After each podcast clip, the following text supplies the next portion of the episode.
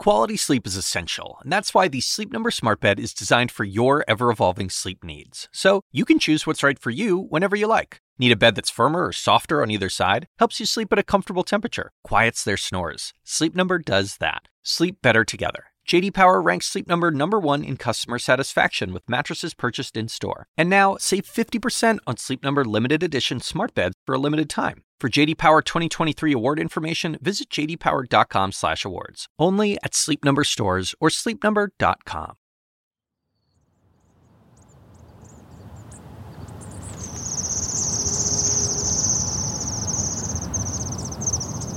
This is a group of bush tits, and there was a red-tailed hawk. They just flew over my head.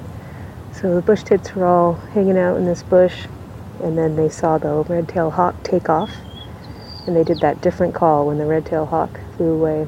So that's a pretty neat interaction.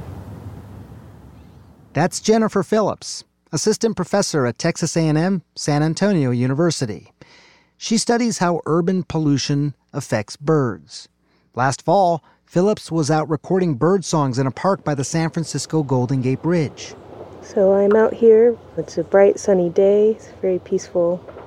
In particular, she was looking for the white crowned sparrow. In the fall is when the young first year males actually start practicing their song. So I wanted to get some recordings of them and see if they are picking up high performance songs or low performance songs.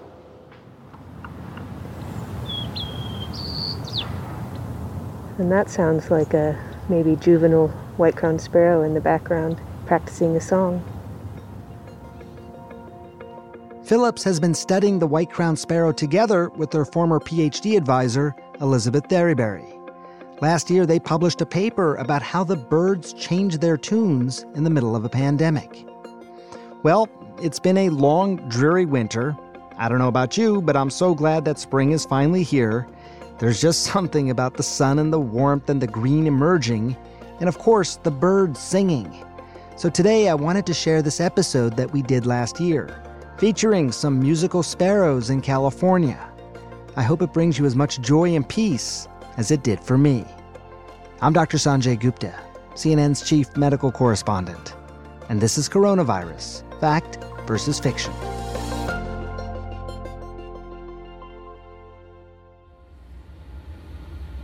I didn't start as a birder, but I fell in love with birdsong. I think it's very interesting signal. It's very simple in some ways, making it easy to quantify, but then it's also very complex in others, in that we're still learning about how signals vary and even their function.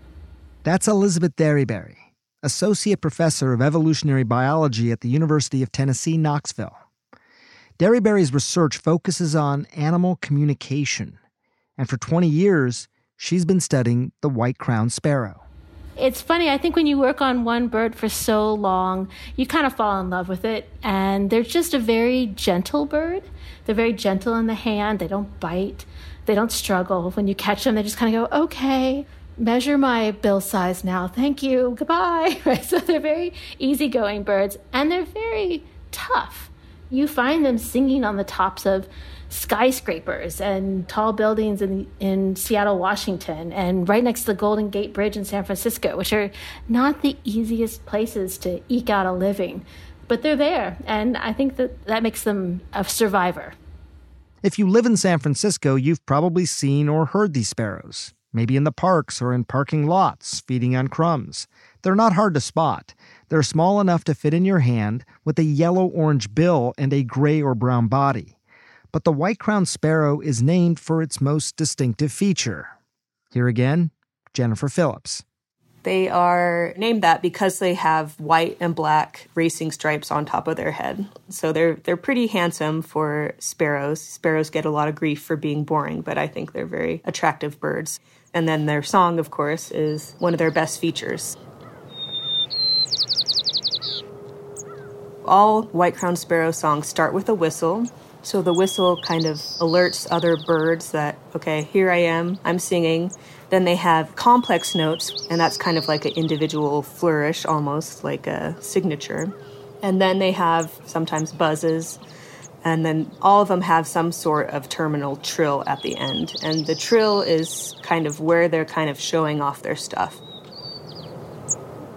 Spring is mating season for the white crowned sparrows. The male birds will bust out their vocal pipes to compete for females. So they sit there on their territory all day long and they sing. And they're basically saying, mine. This is mine, mine, mine, mine, mine, mine. It's like it's like the Finding Nemo, the gulls and Finding Nemo, right? This is mine. And their other function is to attract mates. Basically, I'm sexy, I'm sexy, mine, I'm sexy, mine, I'm sexy, right? They're saying that all the time. But last year was a little different. Sometime last spring, when the shutdown was in full effect, Derryberry was scrolling through social media when she saw a picture of coyotes roaming freely on the Golden Gate Bridge. And I was like, wait, wait, wait, wait, wait, wait. Look, like I know there's coyotes there, right? But they were crossing near the toll booths and it's daylight. I was like, no, no, no, no, no. Like, no, no, no, that's not even possible. And I thought, oh my God, it's actually quiet. It might be quiet, right? But how quiet is it? Turns out it was indeed very quiet. And once Derryberry started looking into the bridge traffic data, it was like she had gone back in time. And I was like, oh my goodness, April is where it was in the 50s, like 1954. The number of cars crossing the bridge looks like it did in the 50s. I mean, that's a lot less. like, you know? Excited, Derryberry called her San Francisco based colleague, Jennifer Phillips, and they hatched out a plan to record the birds while the shutdown was still in place. And when Phillips arrived, the Golden Gate Bridge was deserted. It was quite noticeable that the sound levels were quieter. You know, half of these areas are very touristy, and it was just totally empty. In a normal year, the Golden Gate Bridge is bustling with activity and plenty of noise from traffic and tourists and wind. And the sparrows, they do what they can, singing in higher pitches so that other birds can hear them above the noise. But last spring, instead of sounding like this,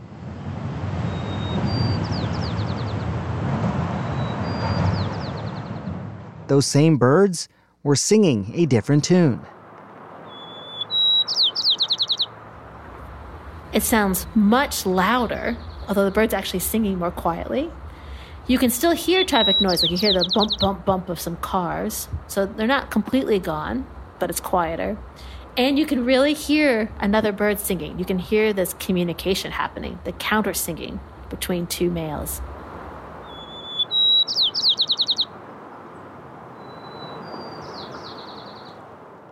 Suddenly, the birds could hear more of each other. I wonder sometimes what they think. That they kind of woke up and went, "Where did all these guys come from? like, who are all these other birds?" Right? you know, it's like suddenly they could hear things past their nearest neighbor, and people could hear them too. It's kind of like they came out of the woodwork. Like they were there. I talked to people out in San Francisco during the shutdown, and they were like. I hear hundreds of them. Where did they all come from? And I'm like, oh, they've been there. You just couldn't hear them. From the data they collected, Derryberry found that when the noise levels went down during the shutdown, the birds changed their songs. Maybe think of it like this it's like going to a really crowded party. Remember those? In order to be heard, you had to raise your voice when talking to people. So during the pandemic, it was like the birds no longer had to shout to be heard.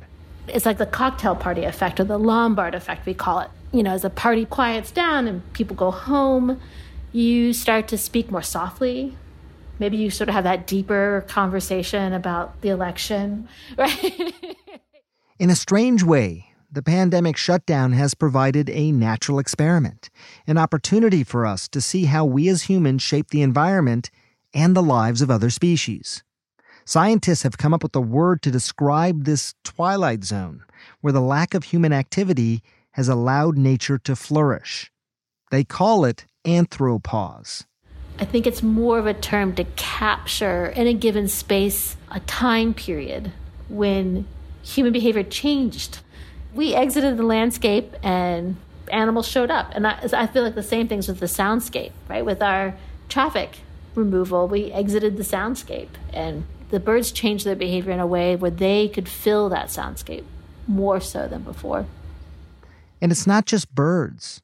We've seen reports from around the world of coyotes, whales, turtles, animals re inhabiting some of the space from which we humans have temporarily retreated. Even in Elizabeth Derryberry's backyard. When the shutdown happened, we were all home. A fox set up her den, and she would come and hunt on our back porch at our bird feeders. so we had all these bird feeders up my kids were thrilled, right? We just sit there and watch her through the window and just talk about her behavior and what she was doing and, you know, why she needed to kill to feed her pups. And my kids loved it and I loved it. Researchers say they still have a lot to learn about the long term effects of this anthropause. But hitting the mute button on our own hustle and bustle has perhaps, just maybe, made us more attuned to the nature that is all around us we paused in a way that also allowed us to enjoy what's around us more.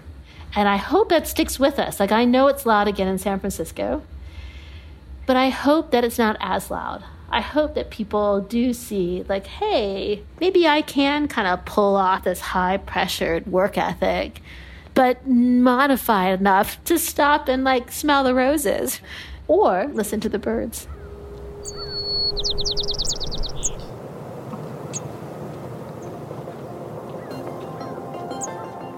If you have questions, please record them as a voice memo and email them to asksanjay at cnn.com. We might even include them on the next podcast. We'll be back tomorrow. Thanks for listening.